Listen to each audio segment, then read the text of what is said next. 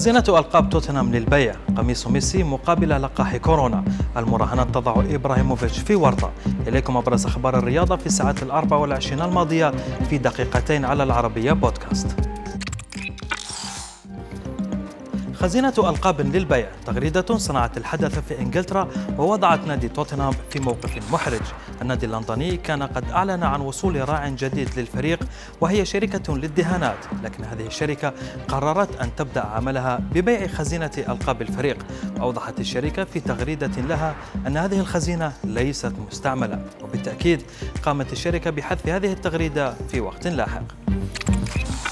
ثلاثة قمصان موقعة لميسي تعادل خمسين ألف جرعة من لقاح كورونا. النجم الأرجنتيني أرسل هذه القمصان لشركة سينوفاك الصينية لتوفير خمسين ألف جرعة للاعبين في أمريكا الجنوبية وذلك لحثهم على تلقي اللقاح قبل انطلاق بطولة كوبا أمريكا في الصيف المقبل.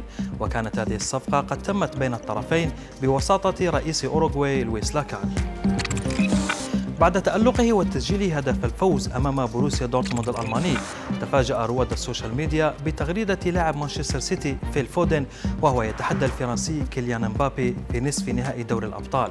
والغريب في الأمر أن فودن نفسه تفاجأ بهذه التغريدة أيضا التي نشرها حسابه دون استشارته أو علمه وأمر بمسحها فورا لكن كان الأوان قد فات بعد انتشارها على مواقع التواصل. وقع إبراهيموفيتش مهاجم نادي ميلان في ورطة حقيقية بعد الكشف عن امتلاكه لنسبة 10% من شركة مراهنات وهو أمر لا يسمح به.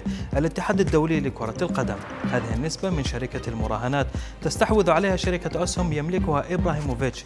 وبحسب قوانين الاتحادين الدولي والأوروبي يواجه زلاتان عقوبة مالية قد تصل إلى 100 مليون يورو أو إيقافه لثلاث سنوات من ممارسة أي نشاط متعلق بكرة القدم.